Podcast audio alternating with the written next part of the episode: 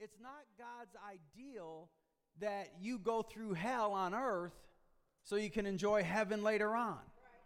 God wants you all together whole. That means no part of your life broken. That means financially whole, relationally whole, emotionally whole, everything restored. And for many of us, that's just not the case. We go through our whole lives carrying wounded hearts from some trauma or tragedy that happened decades before. And the thing about this is you got to understand is that a wounded soul will not keep you out of heaven. No, not by any means, and I'm not even going to start my clock, y'all. a wounded soul will not keep you out of heaven. It'll just make life less pleasurable than what God would have wanted it. And um, so we're going to talk about soul construction. And one of the things I, have got several construction projects in the natural going on right now. And one of the things that I've discovered about construction projects is you may have an overall project, but there's a lot of sub projects that got to take place, right? And so the overall project that the Spirit of grace wants in our lives is for us to be completely whole. Uh, but there's a lot of sub projects that got to go on, and that's how we're going to deal with this. So, project number one in our soul construction is judge not. I want to talk about judgmentalism today because being judgmental is something that we all tend with. And I know not you, you're the only one that has never judged anyone harshly in your whole life. I can't say that about me. I used to be not a good one, but I was a professional judge. I just really stank at it. Because everyone that I deemed to be holy turned out to be a moron, and everyone I turned, thought was a moron turned out to be a devoted saint of God. And one day it just dawned on me you know, if, if I played baseball with this poor of an average, they'd fire me. And uh, so I divorced myself from the bench, and oh, happy day. Now I got to rem- I got to say this that is something we got to work with constantly to keep from judging one another. And um, so we're going to look at what the master said about judging, and we all know it judge not, and you'll not be judged. But I want to say something just as a, a preface of going into this. When, when the master said, judge not, I want you to understand, and look at me because this is one of those Selah moments. That was a prohibition against you judging others, not against them judging you. I'm pausing for dramatic effect. Because, see, we all, if there's, somebody might not know a single verse in the Bible, but they do know this don't judge me. You call them on something and they'll immediately say, well, you know, the Bible says not to judge. So I want to say it again. Jesus was putting a prohibition on you judging others, but that does not apply to others judging you. Why? Because we ain't in control of other people. Have you discovered that yet? We barely manage to control ourselves and we're busy trying to control others. I've got no control over what you think about me. None. And so I can't control what you think about me, but I can control what I think about you. So, what Jesus was saying was, you don't judge, and it'll be as if you're not ever judged because you'll be living on a higher plane. When you refuse to enter into being judgmental, then when other people judge you, it's as if they never judged you because you don't even, you're playing a different game. Does that make sense? So, I needed to say that because we need to understand that what God is dealing with is our soul, not their soul.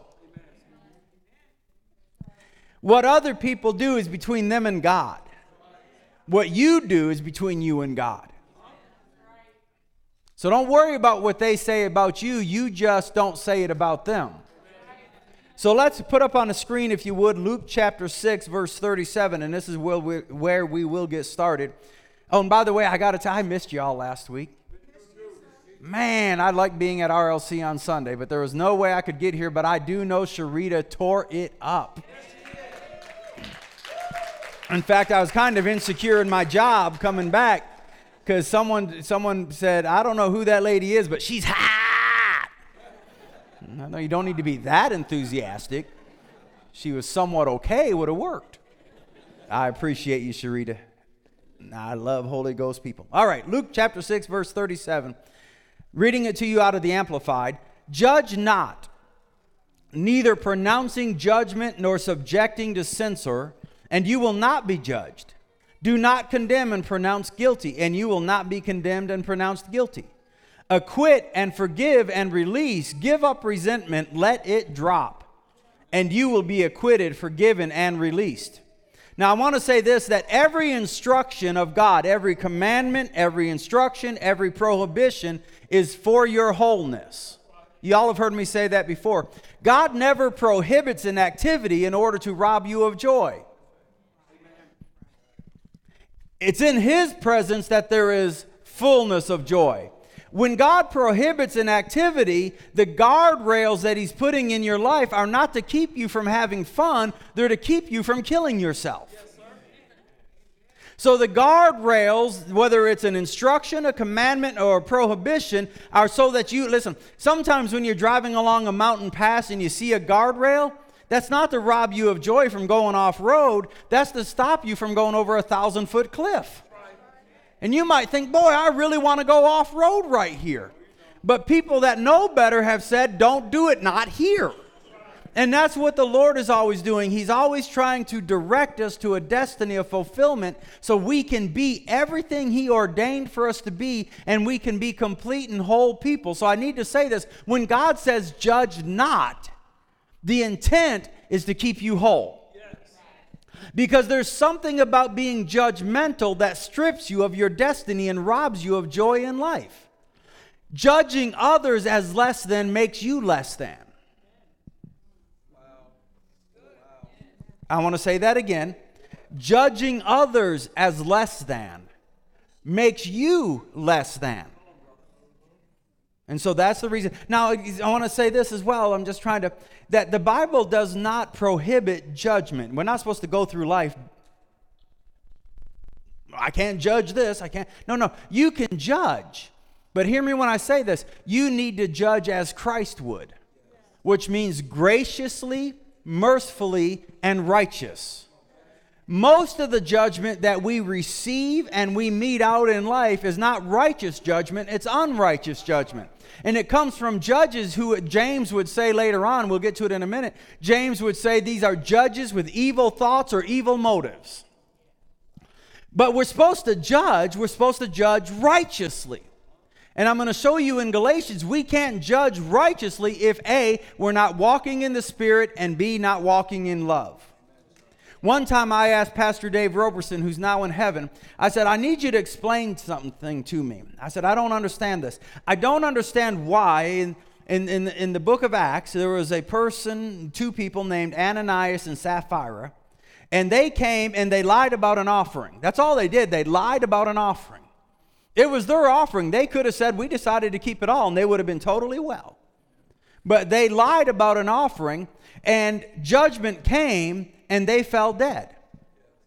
And I asked my pastor, I said, why is it that they, something as seemingly insignificant as lying about an offering, would drop dead, and we got people doing all kinds of things in church, and they don't even go on, they're staying un, undercover. I don't get it. I don't understand it.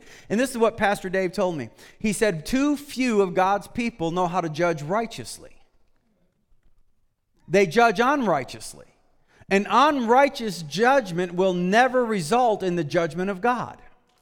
Or let me rephrase that unrighteous judgment will never result in the justice of God. The only way to bring about the justice of God is when the people of God learn how to judge righteously. And that's in love and in the Spirit. so every instruction is for your wholeness. Now, to judge in, in, the, in the Greek, listen, it means this it's, it's the Greek word krino. And it means to judge in one's mind. That's important. To judge in one's mind as to what is right, proper, or expedient. To deem, decide, and then determine. In other words, the judgmental person is both judge and jury. They deem, they decide, and they determine someone's value. And they always seem to determine that value as less than. Now, less than what? Is this okay this morning? We're talking about a whole soul. This ain't going to be shouting ground. I'm not expecting a lot of back and forth because when you're dealing with soul issues, people like to be quiet. I understand that. So for the next eight weeks, it's probably going to be a quiet place. But at the end of it, we'll have a whole soul. Then we can shout because we're in victory. We've gained victory over old wounds. Amen? So th- th- it means to, um, in your mind, it means that judgmentalism is a disease of the mind. And like any disease, it's more detrimental to the one infected than the ones around them. You following me? So, in other words, this is what it means judgmentalism impacts you more than the people you judge. And when we deem them as less than, usually what we're deeming them as less than is less than us. True story. there was a pastor many years ago, he's since retired, uh, in South, Johannesburg, South Africa. And back when South Africa practiced as a, a as, as a regulation, it was law, apartheid. This one pastor had the only gathering place in the entire nation that wasn't segregated. The only place in the entire nation that was integrated was a church. And when a man got out of prison and became president, his name was Nelson Mandela. Nelson Mandela, President Mandela, called for the pastor of this church because Nelson came out of prison not seeking revenge, but healing for his land. And so, in order to get healing, he had to find is this working anywhere? Is there anywhere in my nation where the races come together and put a put, set aside the division and come together? And there was one place. So the president called for the pastor. And the president sent his motorcade to the pastor's office. And so when, when they arrived, I mean, there was the presidential limo with the presidential flag. He had the, the, the entire entourage. Are y'all listening? Yes. And the pastor put on his best suit. He got into the presidential limo. I'm sure he uh, rubbed on it because you know that had to be good leather, not pleather. This was good stuff. And he was, and he said, and he, he shared the story. He said he was really thinking, I've arrived. I'm going to the presidential palace. I'm going to instruct the president. And so, as they're weaving their way through Johannesburg, he said he caught sight of a drunk in the gutter. And he had this thought. He said, it just flashed over him. He had a mental thought, and the thought was, what a waste of flesh. And he said, just like that, the Holy Spirit spoke to him and said, Would you like to know the difference between you and him? And the, the, the, pastor said, Yes, sir. I would like to know. Is it my anointing? Is it my charisma? Is it this fine suit? The Lord spoke to him and said, The only difference between you and him is me. See, the pastor had judged that one as less than him. And the Lord interrupted him and said, Listen, the only difference between you who think you got it all together and those who know they don't got it all together is me. See, we, you and I, we, we're never supposed to, we're not supposed to know each other according to the flesh anymore. We're not supposed to assign value based on net worth. We're supposed to assign value to one another because each and every one of us, no matter what our shape, our size, our skin color, our history, where we come from, our accent, our language, our tribe, our tongue, we're made in the image of Almighty God and we have equal value before the King of Kings. If you look in a dictionary, the pre 1920 dictionary, it actually treats the word judgmental as a compound word judge, and mental. And it means to, it, it, it, absolutely is in harmony with the, the Greek definition. It means you judge in your mind. by what you see, what you hear, what you think you know. So, again, judgmentalism, if it's a disease of the mind, that means, listen to this, we can train ourselves to not be judgmental. Go with me, if you would, to the book of Philippians, chapter 4, verse 8, reading it to you out of the Passion Translation. And I want you to notice certain words in here. So keep your thoughts continually fixed. Do you see that? Keep your thoughts. This means, listen, you can do it. You can train your mind to think on certain things and discard other things. Brother Hagin used to say that thoughts are like birds. You can't stop a bird from flying over your head, but you can certainly keep it from making a nest in your hair. I've discovered that thoughts are kind of like internet ads. Y'all ever clicked an internet ad? Only discover everywhere you go online there's an ad about that same thing? Hmm? When I first got the, I got another truck back in, in, in April, and I thought I'd like to kind of modify it a little bit. You know, it's big black truck. I want to, and so I clicked a couple things and modifications of a Toyota Tundra. Pretty soon they were everywhere. Everywhere I went, there are modif. The reason I'm saying that is this: the, the more attention you give to thoughts, the more of them you see, the more of them you feel, the more of them you think. If you want those thoughts to go away, don't pay attention to them. Discard them immediately. I've had people tell me, Pastor, I cannot get rid of lustful thoughts. Yes, you can. Husbands, you want to know how to get rid of lustful thoughts? Admit it to your wife when you have them. That'll help you. But you can also just say, No, I don't think that way. And the less attention you give to it, the less of them you'll have. Is this okay this morning? I'm trying to help us. So keep your thoughts continually fixed on all that is authentic and real, honorable and admirable, beautiful and respectful, pure and holy, merciful and kind. And fasten your thoughts on every glorious work of God, praising Him always. Do you see that? You can train your thoughts. And if, if, if, if judge, being judgmental is a habit, a disease of the mind, we can change it. We can stop. And I'm telling you, the day that you quit judging others, the angels will sing, Oh, happy day.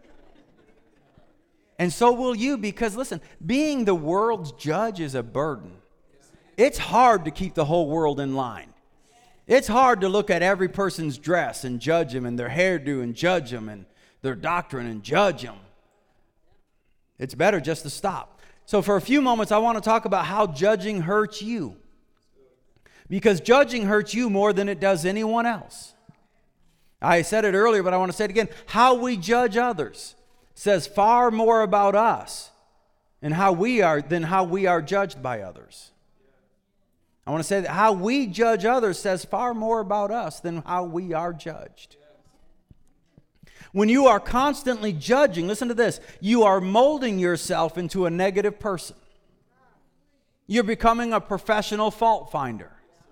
And here's what you need to know about someone who's always hunting for faults they never find favor. They never do because you're constantly looking for flaws and faults. That's all you'll ever find. And so you're molding yourself into someone who refuses, can't be happy about nothing. Would you look at that sunset? Isn't that glorious? I've seen better. Man, would you that wasn't the worship team awesome this morning? I've heard better. Man, that was an amazing sermon. I've heard better. You can't find good in nothing because you've molded yourself into being a professional judge. And that's no way to go through life. You can't go through life being a fault finder with everybody. A pastor was a, a visitor came to a church and he asked for permission to meet the pastor. And the, when they met, the visitor said, Pastor, I, I love the worship. The word was amazing. I just got to go. What about the congregation? What kind of people make up this church? And the pastor said, Well, what kind of people made up the church you came from? And he said, Oh, man, I got to tell you, they were a bunch of hypocrites. Nobody loved nobody. Everyone gossiped and backbite. And they, they, I, don't, I don't even think they love Jesus. And the pastor said, Well, I really don't think this is the church for you because, sad to say, this church is made up of gossipers, backbiters, and no matter what I try to do, I can't get this group to love Jesus. And the visitor said, Well, you know, I was really thinking about coming here, but I appreciate your honesty. A few weeks later, another visitor came and repeated and said, um, Pastor, I, I really loved the worship, and the word was amazing. And What's the church like? What are the people like? And the pastor asked the same question. Well, what were the people like where you come from? And he said, Oh, I tell you, Pastor, that they were an amazing family. You walked in, you got five hugs. Everyone really cared. They loved each other. They protected one another. And man, they were passionate about the things of God. And the pastor said, Well, I think this is the church for you because guess what? this bunch loves Jesus and they love people and they just look over each other's faults. And what am I telling you? People are people. No matter where you go, what you see is what you look for. And if you're constantly looking for flaws, that's all you're going to ever find because people are people. And a judgmental person never finds favor because they're always looking for the flaws. Ah, this is good. Judgmental people condition their mind to only find flaws. Can I tell a little story about myself? I don't got to just tell stories about others because I got a bunch. Because my wife can tell you there was a time I thought I was the world's best judge. And I what do you mean, yes? I heard a yes from the front row. when we went to Bible school, I thought I knew more than Kenneth Hagin. okay, you don't have to say yes every time. And I judged everyone. I mean, no one prayed as sincerely as me, no one knew the word like me. I was a walking incarnation of the Apostle Paul. In fact, when I walked, my feet actually never touched the ground in my mind. And everyone around me never measured up. And there was this one lady, she, she, she vexed me, man. She irritated me because she always had a smile on her face, and she would come to school wearing Mickey Mouse ears.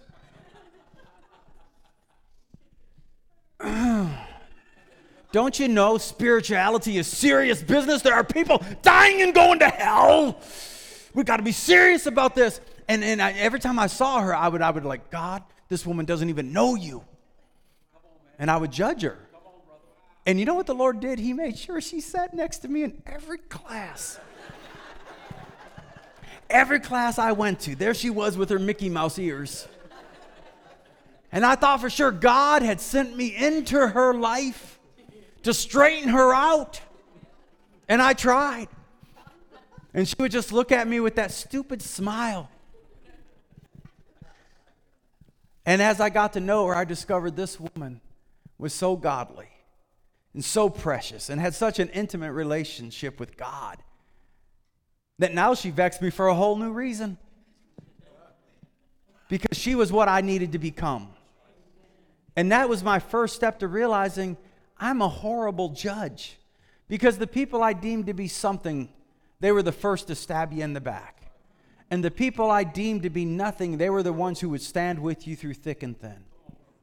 See, you and I are not qualified to be judges because we don't know the whole story. We never do. We just don't. Lester Sumrall, how many of you ever heard of is this okay this morning?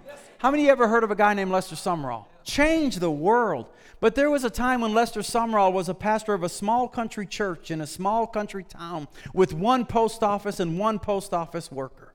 And every day when Lester went to go get his mail, he came back almost cussing.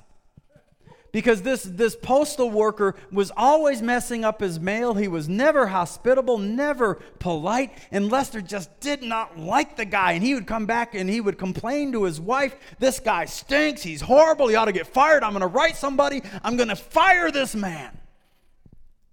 And one day the wife thought, Well, Lester, let's find out why he's like this.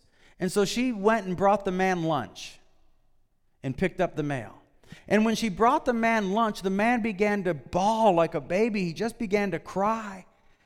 And she said, What is going on? He said, Six months ago, my wife died.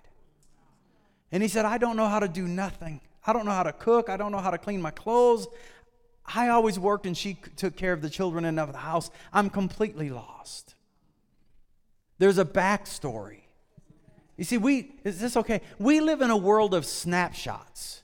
We do it as a culture. We see a five second video and we think we know the whole story.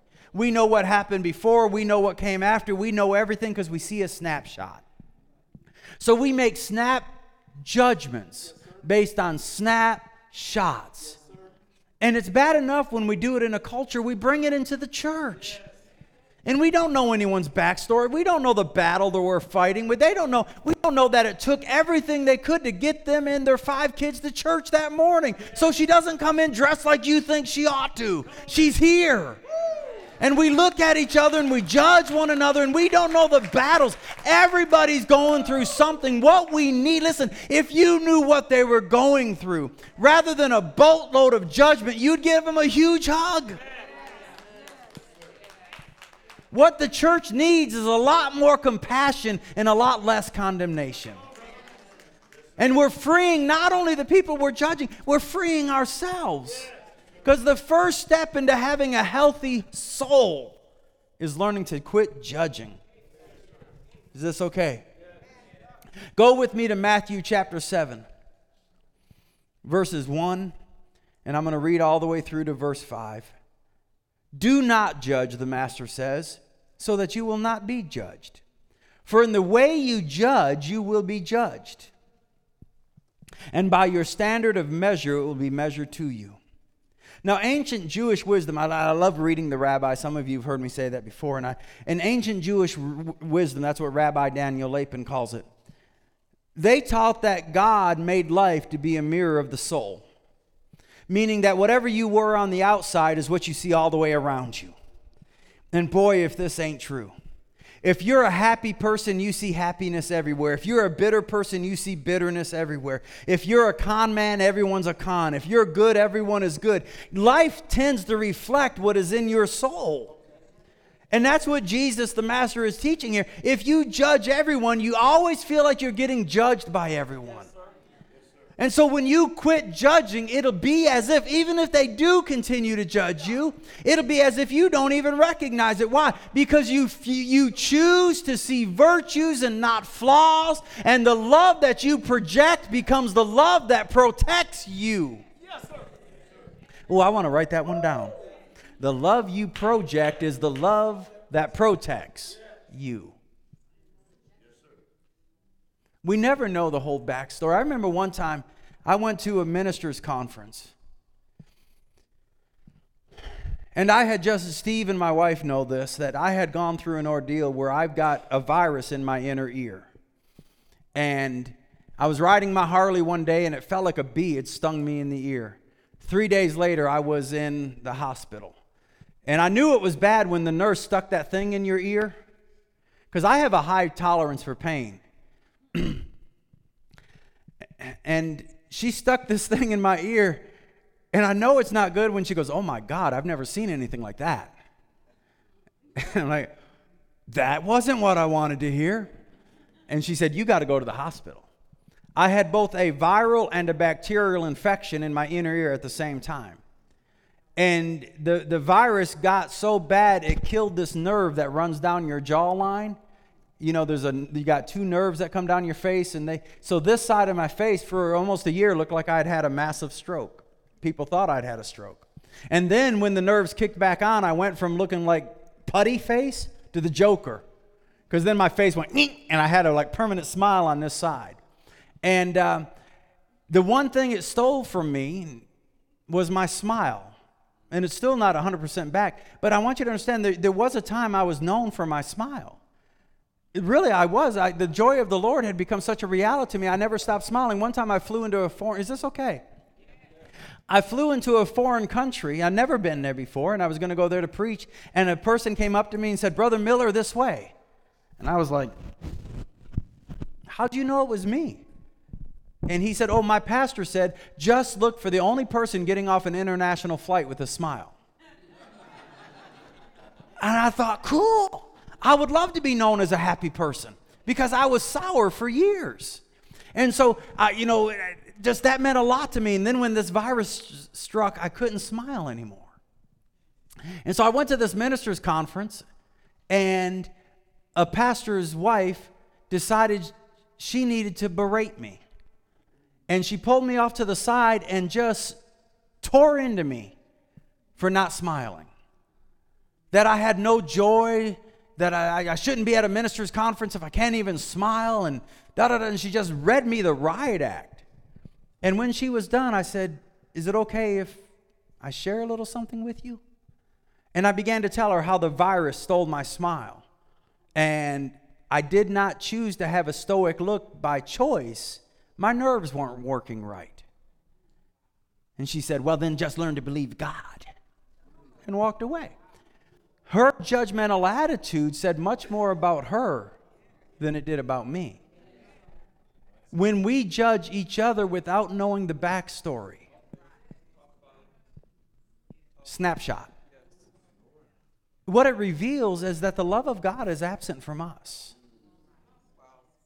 Is this okay? So let's keep reading. Verse 3, Matthew 7. Why would you focus on the flaw in someone else's life and yet fail to notice the glaring flaws of your own? How could you say to your friend, Let me show you where you're wrong, when you're guilty of even more? You're being hypocritical and a hypocrite. First, acknowledge your own blind spots and deal with them. And then you'll be capable of dealing with the blind spot of your friend. Again, Jesus is not telling others not to judge us, He's telling us not to judge others. What others do is not our primary concern. What we do is our primary concern. Our biggest problem, please hear me when I say this, our biggest problem is not how others judge us. My life was not made less by her stripping me down for not smiling. Hers was, not mine. Let us learn not to judge others. Now listen to this. Jesus takes judgment very seriously. In 2 Timothy chapter 4 verse 8, he is the righteous judge. In John chapter 1 verse 14, he is full of grace and truth. He does not judge by appearances, but judges with right judgment. That's John chapter 7 verse 24. Every judgment he announces or pronounces issues from a loving core. 1 John chapter 4 verse 8. And that's how he wants us to judge. I told you to be quiet. I want to share another story. I just feel like there's so many of these stories. I need to. T.L. Osborn once had a woman from a foreign country, some mid, middle, uh, uh, I think it was a uh, Eastern European country, come and spend some time with him in Tulsa. And this woman, her whole life had been degraded. Her own parents told her she was unloved constantly ridiculed her, told her she was dumb, told her she was unwanted, that she was a mistake. And research has shown, listen to me, research has shown that harsh words stay lo- with us longer than loving words. That criticisms are remembered long after compliments are forgotten.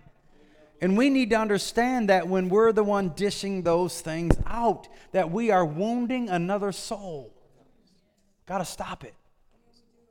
So this woman came to stay with T.L. and Daisy Osborn, two of the most loving, love saturated, miracle working couples in the history of humanity. And no matter what, no matter what T.L. and his Daisy, his wife, tried to do, it was like water off a duck's back. The woman had been so wounded that she didn't believe any compliment that came her way. And one day when TL was out walking and he was praying, he, he came across the coin. And if you would, Sister Fowler, put that slide up there, please. He came across the coin a penny that was on the ground and it had been beat up. It had been, it had been scratched across the road. It just looked ragged. You could barely tell it was a penny. And he bent down and picked it up, and the Lord asked him a question What is the value of that coin? What's the value of the coin? Forget the scars, the wounds, how it's been tarnished and neglected and thrown away. What's the value of the coin? And Dr. Osborn said, Well, I think the same as any other coin. And the Lord said, The value of the coin that's been tattered is the exact same value as a coin that's been untarnished. And that's what he needed in order to reach this girl. He said, This is you. You've been discarded, you've been thrown away, you've been beat up, there's been the wounds inflicted, but your value is left untouched. Your value is just now listen i'm talking to some of you in here. You've been discarded. You've been beat up. You there have been wo- words used against you that would have been easier if they had beat you with their fist. The things they said to you should have never been said but they were and each word was a wound. And we go through life thinking that our value is less because we have scars. What I want to say to you is this the value of the coin is exactly the same. So remember that when you see someone who's been beat up and they've been tattered, and maybe they don't measure up to our level of prettiness, but their value is just the same. You following what I'm saying? So we are to treat each other according to the coin that's untarnished, not to the coin. No one deserves to get thrown away. Hmm. Go with me to 1 Corinthians chapter 13 verse 7 and I'm bringing this to a close. 1 Corinthians, 1 Corinthians chapter 13 verse 7 amplified version says this. Love bears up under anything and everything that comes. Listen to this. Is ever ready to believe the best of every person. Love is ever ready to believe the best of every person. Love is ever ready to believe the best of every person. Listen to this. Galatians, we don't have a, ver- a, slide for this, but Galatians chapter 6, verse 1. My beloved friends, if you see a believer who is overtaken with a fault, May the one who overflows with the Spirit seek to restore him. Win him over with gentle words, which will open his heart to you and will keep him from exalt and will keep you from exalting yourself over him. Love empowers us to fulfill the law of the anointed one as we carry each other's burdens and troubles. If you think you're too important to stoop down to help another, you're living in deception. See, what empowers us to restore the one that we see faults in is love. Not a judgmental attitude of telling them they don't pray enough, they don't do this enough, they don't dress right. Love sees unconditional, is this okay? Unconditional love sees virtue, not faults. I want to say it again. Unconditional love sees virtue, overlooks faults, overlooks flaws. That's how God sees us. And we are to see one another the same way. But, Pastor, you don't know what they've done. I'm going to tell you, you don't know what they've been through. Even if you know their actions, you don't know what it did to their soul. Only God does. James chapter 2 speaks of the possibility of us becoming judges with evil thoughts. You got a little more time? James chapter 2, verses 1 through 4 out of the Passion. My dear brothers and sisters, fellow believers in our glorious Lord Jesus Christ, how could we say that we have faith in him and yet we favor one group of people above another? Suppose an influential man comes into your worship meeting wearing gold rings and expensive clothing, and also a homeless man in shabby clothes comes in. If you show special attention to the rich man in expensive clothes and say, Here's a seat of honor for you right up front, but you turn over to, you turn and say to the poor beggar dressed in rags, You can stand over here or sit over there or on the floor or in the back. Then you've demonstrated gross prejudice among yourselves and used evil standards of what? Judgment. Remember what I told you? When judge, to judge means that we deem one, whether it's a group or an individual, as lesser than. Well, this group is less than that group. And the master would cry out from heaven, Make it stop. Stop all of that. I remember a story about the, the chaff and the wheat. And he said, let them all grow together. Because if you busy yourself pulling out the chaff, you're going to pull out the wheat as well. Why? Because you don't know how to tell the difference. So the one you think is a weed and needs to get, needs to get pulled out of your congregation, God says that is that that that is that's not a weed, that's wheat. And I'm going to use the anointing on that one to feed thousands if you leave them alone and let them be and love them. When there needs to be a separation, He'll do the separation. When there needs to be a judgment, He'll be the judge. Our job is to love one another when we deem the value of one as greater than the value of the other, based on what we see. James said, We are judges with evil standards.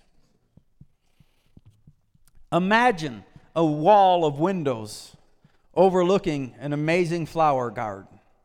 If the glass is clean, you don't even notice the windows. All you see is the beauty of the garden. Right? If the glass is clean, now understand, when I'm talking about glass, I'm talking about your soul. If you're a happy person, if you're clean, this is all you see. You see beauty. But now imagine looking through that glass and it's tarnished and it's dirty and it's smudged. You can't see the beauty because all you see are the flaws. You see the stains. There's beauty beyond, but you don't see that because we're focusing on the flaws. Now, my question is go back to the next one, Sister Fowler. Would you rather see that or would you rather see the other? Would you rather see the former or would you rather see the dirt? You know how to clean it up and see beauty? Clean yourself. Take the beam out of your own eye. Then you'll see clearly how to help your brother. Love, and I'm closing with this love means paying more attention to virtue than it does flaws. Why are we so quick to judge one another? There's two main reasons, and they're opposite sides of the same coin insecurity and arrogance. We judge one another because we're arrogant and we're insecure. We've got to be the best, and the only way to make ourselves the best is to make everyone else less. we're insecure. And so I've got to project my insecurity. And if I can find flaws in you, then we don't have to deal with the flaws in me. But I think if we give so much time, you can stand to your feet, we're about to close. If we give so much time to the improvement of ourselves that we have no time to criticize others, life for everyone will become better. And when a church is filled with people who look for virtue in their fellow human beings instead of flaws, then that church becomes a safe place. That church becomes a safe place for the wounded, for that one who resembles the coin and they've been all tattered and beaten up. See, every other church they've gone to, people have pointed out their scars. You got tattoos, you can't come here. You smell like smoke, you can't be here. Someone saw you out at the club last night. Don't come here. And so the wounded go through life never being healed, never knowing what it is to have love restore. But when there's a group of people who just will say, Lord, you said not to, so I won't. I'm not going to judge anyone else. And I'm going to train myself to see virtue. I'm going to train myself to see your image in everyone. Then that group of people become a safe place. God will send the wounded from the north, the south, the east, and the west. He'll send sheep who are lame from the furthest reaches of our region because He wants them well.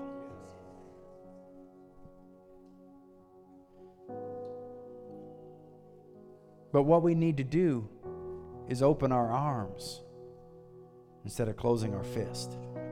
We're going to protect what's ours. No, we need to say, You're welcome. We love you.